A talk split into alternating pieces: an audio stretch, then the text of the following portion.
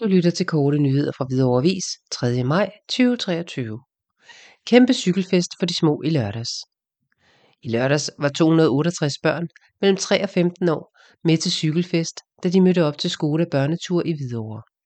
Fra klokken elleve og et par timer frem summede vejene omkring Kulturhus Rigsbjergård af snorende cykeldæk. Og foran rådhuset var alt fra manøvrebane til blindercykel og hoppeborger meget velbesøgte, mens der på Hvidovrevej var medaljer og diplomer til alle børn, som cyklede sig igennem de forskellige distancer. Skoda Børnetur er arrangeret i samarbejde mellem Skoda Danmark, Hvidovre Cykelklub, Hvidovre Kommune, Cyklistforbundet, Brøndby Hvidovre og Danmarks Cykelunion.